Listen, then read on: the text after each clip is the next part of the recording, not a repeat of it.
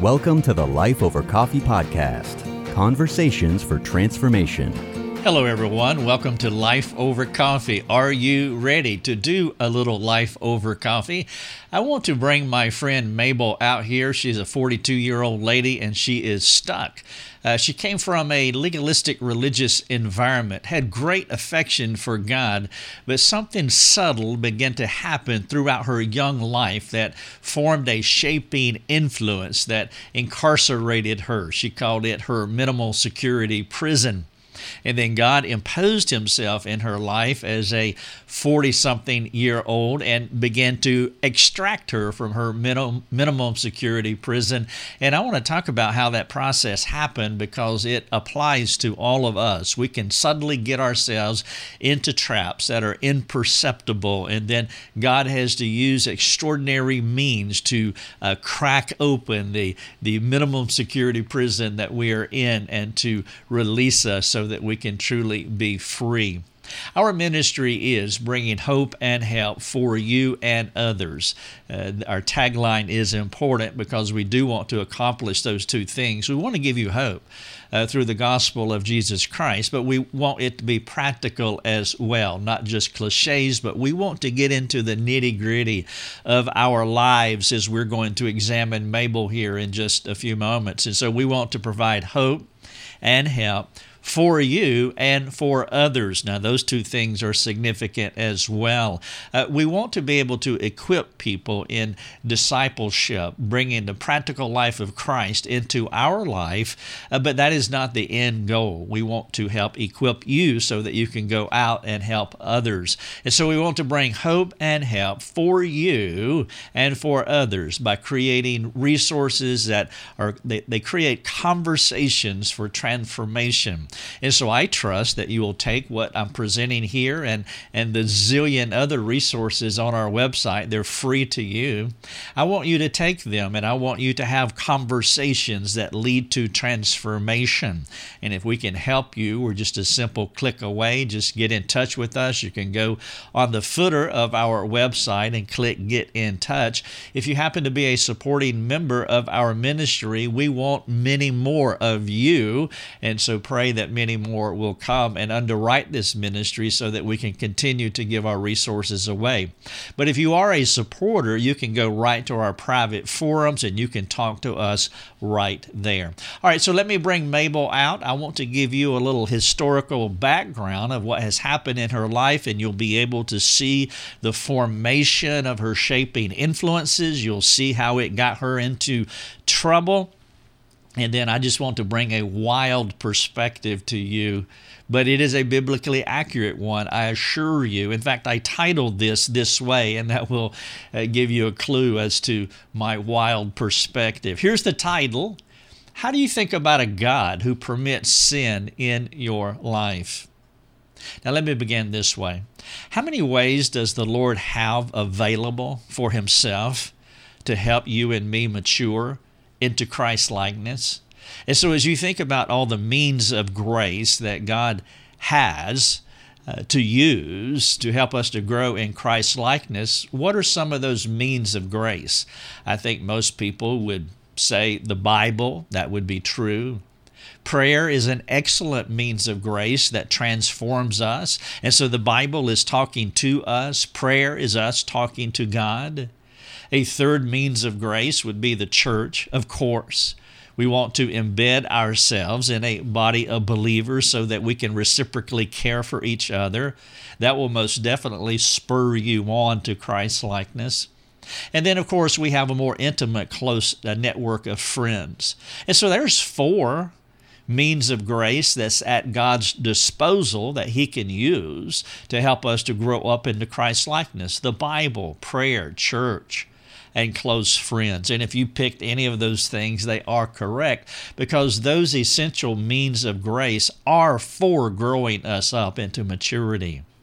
But I want to share another one with you. This is my radical idea. Will you consider for just a moment that the Lord would permit sin into your life to rattle your cage for Jesus? What do you think about the redemptive purposes of sin, as opposed to the non redemptive purposes of sin. We know what the non redemptive purposes are. You meant it for evil, as Joseph would say. But he would also say God meant it for good. And that's why that's why I'm talking about the redemptive purposes of sin. That's why I am suggesting I am saying that God will permit sin in our lives, just like He did with Joseph, to bring about a redemptive cause. Now, in Mabel's life, God permitted sin into her life to rattle her cage in the kindest and most caring ways because she was in a minimal security prison. She was stuck and she never really saw how she got there. Let's go back and look at Mabel's background. Mabel learned as a child that God was righteous and holy. Praise God. And she also learned that she needed to fear Him. Let's praise God there too. Those are important things that we need to know about God that He is righteous, He is holy, and we should fear Him. She also knew that God was good. She saw him do many amazing things for her family, and the best of those things was that God regenerated them. Mabel's family was born again, and Mabel was born again too. In fact, she was fond of saying, We serve an awesome God. And you can just hear a song coming out of her. When people talked about her, they knew her as an energetic young Christian who always had positive things to say. You wanted to hang out with Mabel because she was that optimistic person and it was infectious. But she had reason to be infectious that way. Her enthusiasm was legit because God is an awesome God. But Mabel also was part of a legalistic church that that presented that emphasized presenting the best version of yourself to others. Externalism was as natural as as breathing for her church, which kind of created some discontinuity. It made it odd that they did not perceive any contradiction in Ephesians 2 8 9. You know where Paul said, For by grace are you saved and not by works. But yet there was this externalism, almost like it was a, a work salvation. But it wasn't. They believed, For by grace are you saved, not by works. But then there's that discontinuity. They were very much externalist, uh, presenting your best self. Uh, they were performers to a degree. It's kind of ironic, like the fish. The fish is the one who never realizes that he lives in water. And the legalist is the one who never realizes that he's in a legalistic culture. And though Mabel loved to talk about how God saved her by grace, not with her works, she felt an odd tension that motivated her not to make any mistakes. And that was the effect of her religious environment, her church culture. Mabel would not say that she was a perfectionist, which is probably accurate. Nobody really is a perfectionist.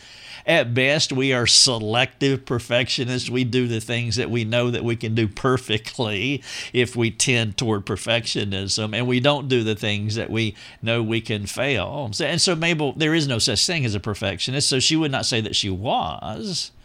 But it was hard for her to admit messing up, making mistakes owning her sins. And so Mabel lived in an awkward hybrid world of legalism and, and grace. Now, nobody ever said the quiet part aloud. And so they continued to live under self imposed pressure, presenting themselves in a favorable light all the time. Everybody did it, and so did Mabel. They knew better than to be transparent. And so self censoring was the common sense path though it was hard to evaluate how living a dualistic life does deaden one's soul. And so, if you're in a context where you can't be your true self, you can't be vulnerable, weak, transparent, honest, open about your life, it will start deadening your soul. You will self censor yourself and you will live in this weird hybrid loving God genuinely as Mabel does, but yet you know that the very air that you breathe, that, that you better self censor because you don't want to be open and honest. Who dares to go first? What if you open up about your struggles and become the focal point of biting gossip?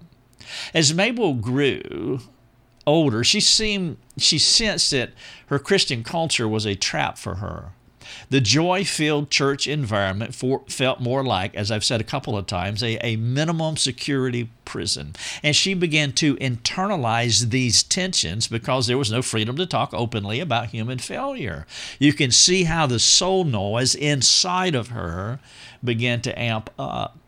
And then, added to her struggles, she began to see her family differently from when she was a child. And that's what happens when we grow up, is that we perceive our parents to be a, a certain way. And then as we have more categories and we could wordsmith more effectively, and we were maturing ourselves, we began to see them differently. And Mabel was seeing them not as perfect as she thought they were. But Mabel had no outlet to discuss these things. And so the soul noise continued unabated. She privately processed the discontinuity in her soul and her family and her church, which, which led to a slow chill. Uh, she she was developing a cold heart. She was losing her affection. It's the only way that this could possibly go if she stays on this track, which she is persisting to stay on this track at least at this time. But God is about to intervene. And because she knew how to perform within a religious culture, nobody discerned how her heart was drifting from her first love. Inwardly, Mabel was a blamer, a critiquer, a hider. She was becoming cynical at what she was seeing. But outwardly, she was the Christian that everyone wanted to emulate. And I would dare say that there are people within your church environment who are silently suffering this way. And that's why uh, this case study is applicable to all of us, maybe to us specifically. And I would not want you to look out at your church in a cynical way, but I would ask you uh, to ask the Spirit of God to give you insight, to illuminate you, to make you perceptive, to, that perhaps if someone like Mabel is in your midst, would God give you the, the ability to connect with them, to maybe begin that, that drip process of communicating to eventually to where you can have more significant conversations with this person? Mabel did not realize what an immature Christian that she had become. She knew a lot about the Bible and was one of the favorite children's ministries teachers, but she did not have a maturing understanding of how to work through her private battles. And forget about confession. Forget about repentance among her peers. The fear of judgment from her legalistic friends began to boil within her. Now that soul noise has turned into boiling inside. All these things work together for evil to harm her soul as the private churning continued unabated. Mabel was happy and vibrant on the outside, but distant, cynical, and lonely on the inside. Now let's index forward a couple of decades. Today, Mabel is 42 years old. She has been painting by numbers. She's been painting her Christianity by numbers for as long as she can remember. It's rote now, it's like kinesthetic memory. You can type without looking at the keys. You can ride a bike without looking at the pedals. You can paint by numbers with your Christianity, and you don't even have to think about it. It would be fair to sum up her first four decades of Christianity this way. So notice the progression. Number one, she loved God with all of her heart, soul, mind, and strength. That's genuine, that's authentic, uh, that's unassailable. She loved God. Number two, she grew up in a legalistic church environment. Number three, she worked hard at being perfect though she did not recognize it. This is the slow boil. This is the imperceptible path that we are on where we eventually become so self deceived, but it happens over such a slow period of time that we don't recognize it. So, number one, she loved God. Number two, she was reared in a legalistic church environment. Number three, she worked hard at being perfect but didn't recognize it. Number four, a secret internalized life began to grow inside of her. Number five, Mabel grew a bitter root. When you live a hybrid, a dualistic, a discontinuity life, whatever is on the inside, that hypocrisy, uh, is going to take its revenge out on you. You will uh, internalize a life that you will grow to disdain. It appeared that Mabel's plan was working. Again, because it was not really perceptible. She was not bothering anyone. She had 2.5 children. They were living the American dream. It was not the best case scenario, but it was what she knew. Mabel had figured out that as long as she could manage her low grade frustration with God, with life, with church, she'd be okay to keep working her plan. How many Christians are mailing it in? They have their Christian representative, the version of themselves that they trot out into the public space, like a public relations coordinator, that carefully edited version of themselves that they do present to the public. Mabel has spent years crafting her public relations coordinator, and nobody perceived, nobody cared, and nobody dared to be any wiser.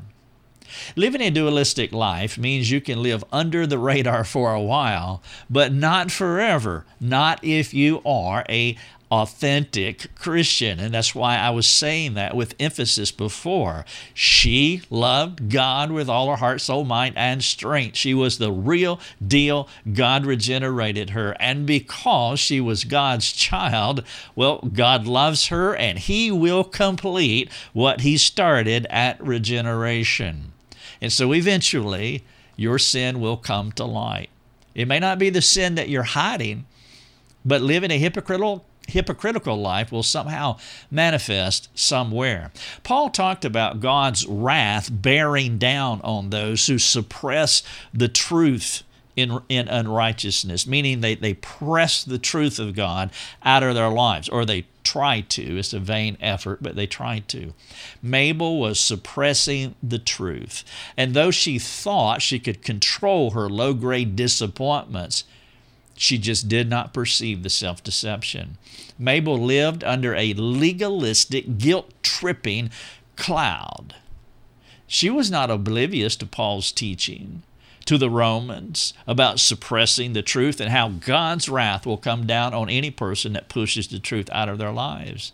She knew in her heart of hearts, but she had learned how to ignore it she became a professional. Her public re- relations coordinator was so good that she knew how to, to be on when she needed to be on, and she knew how to hide what she needed to hide. And so she lived in that duality.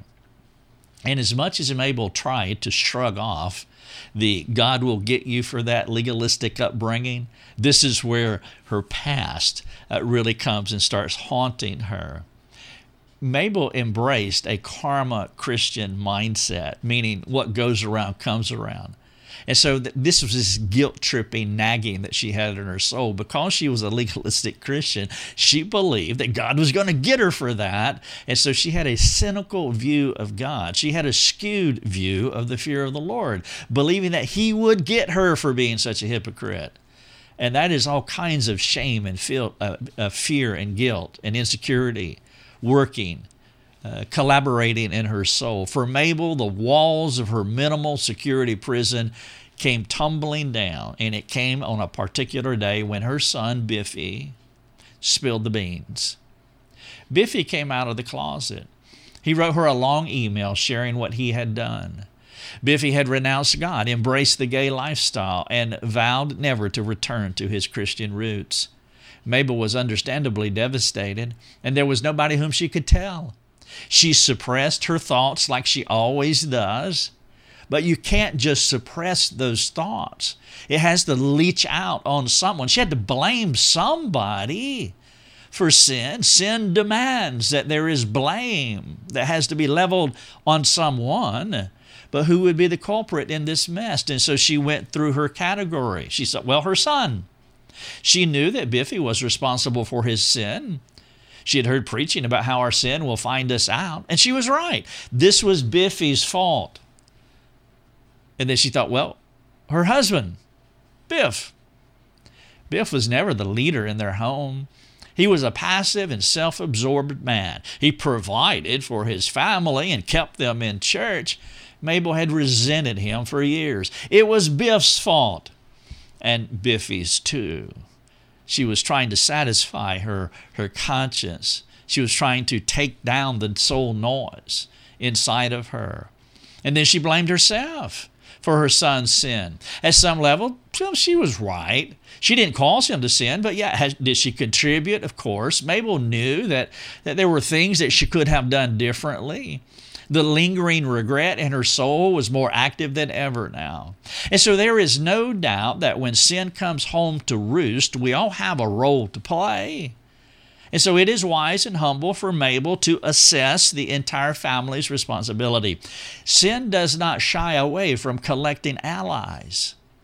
For Mabel, there was a significant danger in her thinking that traced back to her legalistic roots, making her assessment of the problem incomplete.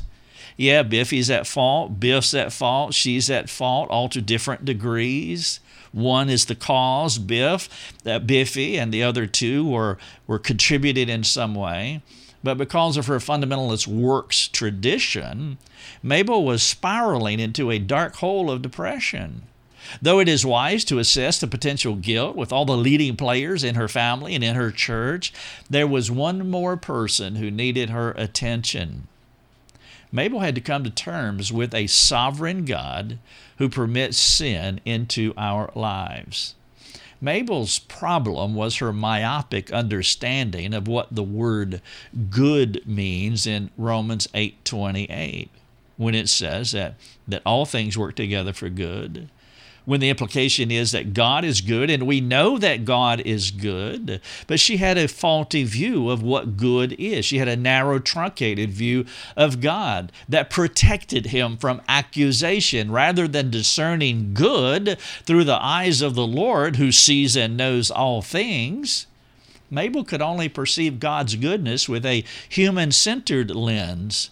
She had concluded that the Lord was not part of bad things which kept her sight lines horizontal when bad things happen. Do you see the problem with her understanding of God? How can an omnipotent, omnipresent, omniscient being not have anything to do with the evil that happens to us? Well, I began to share these things with Mabel, and she exclaimed, as you might eh, might expect, God is good. There is no way that he could be part of my son's sin. Do you sense her angst? Do you hear her practical theology? Someone was to blame, but to say the Lord was part of sin's evil equation, well, that's wicked, according to Mabel. Mabel was angry at her son. She was angry at her husband. She was angry at her Christianity. She was primarily angry at herself for failing her son, to use her words. What she could not see was her anger at God, too she could not make herself believe that she was frustrated with the Lord. Because at some point, you have to ask the sovereign question Was God off? Was God not part of this? Was he away, as Elijah said? No, Mabel is a good God fearing Christian who has always done things the right way, but sadly, her theology was failing her. Here is a quick snapshot of how she thought about the Lord in a sequential order. Number one, God is fantastic, kind, perfect, holy, blameless. Number two, God cannot have anything to do with my sin or my family's sin. Number three, because God was not part of the sin, I must find others to blame. Number four, I'm part of the problem. I could have done a better job as a mom. Number five, my husband and my son are, well, they are at fault too. Number six, I am depressed. I feel hopeless. Number seven, I will feel better when my son repents. And then number eight, God is good. She ends right where she began. But everything is horizontal in our sight lines as far as the problem, and God is just distant from the beginning to the end. God is not a part of this. Well, she had a hidden idolatry. Mabel was has completely overshot the gospel. Though she is a believer, she does not understand what should be simple on the surface. Mabel's category for sin is so tight that she does not know how to factor the Lord into the equation, which is why she cannot fathom Him being part of her problems. Well, Mabel needs to re examine the cross of Christ as a starter. The cross of Christ proclaims many things. For example, God is good. But the cross of Christ also implies that there are times when he uses sin sinlessly to accomplish the good that will only come through those disappointments. You see, the cross of Christ has that, that dualistic picture of a great and good and fantastic God that Mabel proclaims. Praise God, He saves. But as you stare at the cross of Christ, you realize that that in order to have the cross of Christ, sin had to happen. Now, you can take this one or two ways. I su- suggest that you take it both ways. In Acts 2, in Peter's message, he says, You put him to death, talking to the people at that day. And that is accurate from a secondary causal perspective. But as you read Isaiah 53:10, it pleased the Lord to crush him. And so God was using sin sinlessly from a primary causal perspective. He used the agency of humankind to bring about a horrific event for a good so that people could be saved. And we see that in the gospel, the cross of Christ. Sometimes living in a sinful world demands the permission of evil for a higher good. Even a cursory reading of the Bible supports God's authority and God's prerogative over sin. You can choose virtually any fan favorite from the Old Testament and see how the disappointment in their lives did not catch guard catch God off guard or did not happen as though it was an alternate plan from God's sovereign oversight and intentionality Adam Noah Abraham Joseph Moses, Job, David, they all testified that bad things happen to people, and God is always there pushing his plans forward. The good that God was drawing out of Mabel's heart was her hidden idolatry. If you have not picked up on her penchant for fear, deception, perfection, anger, hypocrisy, rule keeping. Just look at the cluster of sins that had taken root in Mabel's heart. And there's more shame and guilt and anger, discontentment, no shalom of the soul. All of those things had embedded in Mabel's heart as you look at her case study, as you study her life, starting with her early shaping influences. In addition to those, there was rule keeping Perhaps it would help to review her case study again if you missed those hidden idolatries. Mabel has worked hard to be a good Christian, albeit a self reliant Christian and a deceptive Christian. She was a trained, self reliant legalist who built a, an economy of herself in a hybrid form, and she was just going to live that way for the rest of her life. But God was going to complete what He started. And so God imposed Himself on her life to extract her from that minimum security prison. And He used sin to accomplish His good work in her life, specifically what was going on in Biffy's life. And so now when when someone comes to you like with a situation like this, you could be very focused on, well, we need to talk to Biffy and we need to help him to work through the complications in his life. But make sure that you have a, a macro view of what's going on here. It could be that, that sovereign God is multitasking, that he is using this sin in Biffy's life to release Biffy's mom. There could be a, a double restoration going on here.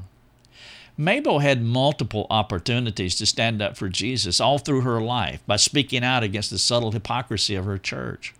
Ironically, the same things that she disdained about them being hypocritical, she was doing, she was a hypocrite too.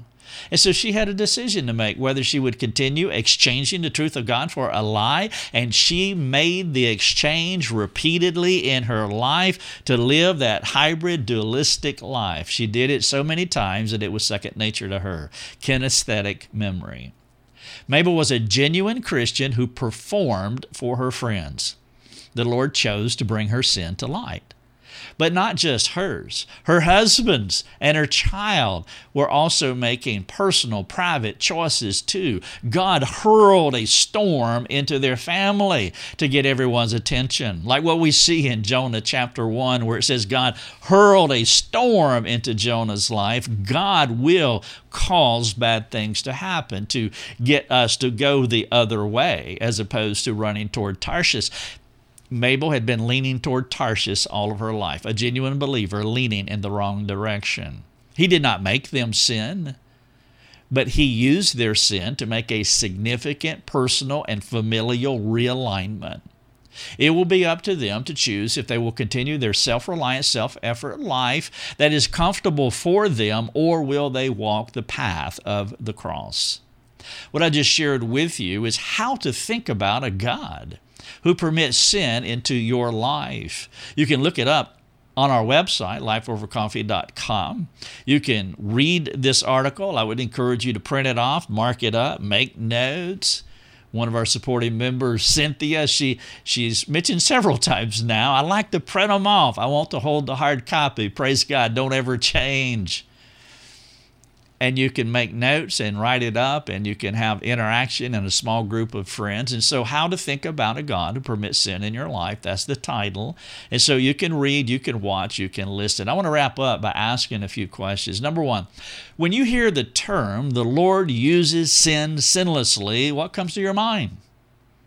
What comes to your mind? What does that term mean to you what does it mean biblically? Now, if what it means to you and what it means biblically, if those are two different things, perhaps discussing it with a seasoned Bible student would be fruitful for you. And so the question is when you hear the term, the Lord uses sin sinlessly, what comes to your mind? Number two, in what ways is your culture or your Christianity shaping you adversely, which inhibits you from speaking up? This is one of the problems that was going on with Mabel for all of her life. She self censored herself. When she felt that nagging, still small voice going on, going off in her soul, she chose to self censor to where it became a habit, to where she became encased, ensconced, encrusted and then eventually god said well i've got to finish what i began and so i'm going to i'm going to disrupt this situation because again, I want to complete what I started in Mabel's life. The question is in what ways is your culture or your Christianity shaping you adversely, which inhibits you from speaking up? Number three. Sometimes you hear a still small voice calling you to take a biblical risk. Now, the modifier is biblical risk. Not just take a risk, I'm going to jump off a cliff, a high cliff with no parachute, you will die but a biblical risk. And sometimes you hear a still small voice calling you to take a biblical risk. If you continue to refuse, as Mabel did, that voice will disappear. It will get quieter and quieter. Is God, here's the question Is God calling you to a better way of living to him, for Him? Do you hear that still small voice going off inside of your head. You don't want to do as Mabel did. You don't want to self censor. You want to step into it. Maybe ask others, competent people, about what you believe God is asking you to do. And then as you go through a decision making season, and if this is, you believe this is God's will, then you want to take that biblical risk. Don't self censor. Number four, if God is leading you to take a stand, before you make that decision, will you talk to someone about your thoughts? I mean, if there's something that God is impressing upon you right now, will you talk to someone about what you're thinking? Perhaps you're in an environment where nobody is willing to speak this way. Maybe you are the outlier. That is hard to do. It is really hard to do. But if you are that outlier and, and, and you believe that God is pushing you forward, find someone outside of your culture who can help you be the fish that gets out of the pond and don't live in the echo chamber where everybody's just going to rubber stamp or say the same thing because they haven't had a novel thought ever and they just do company speak. They stay on brand uh, and they can't think outside of the box. And so if God is moving you, and, you're getting the echo chamber responses, perhaps it would be good to find a, a biblical, competent, courageous person that you can share with, and maybe that will be the impetus that you need to take that biblical risk. How do you think about a God who permits sin in your life? Thank you so much, and God bless.